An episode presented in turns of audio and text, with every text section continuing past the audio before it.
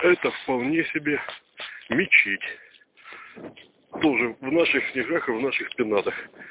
Отлично видно, опять-таки, в нашем хладном космосе, что минурет напоминает собой космическую ракету, которая должна с песнями и молитвами устремить жаждущих глубины космического пространства к источнику всего в их представлении.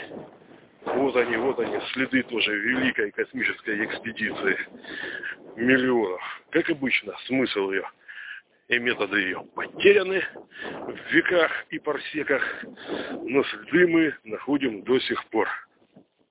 А вообще, я смотрю, окружающий меня космос наполнен всяческими артефактами, следами разного рода невоплотившихся идей. А может воплотившихся и ушедших на другие уровни, и отстреливших вот это вот нечто, что я нахожу, просто как ступени отработанные, которые вот остались нам.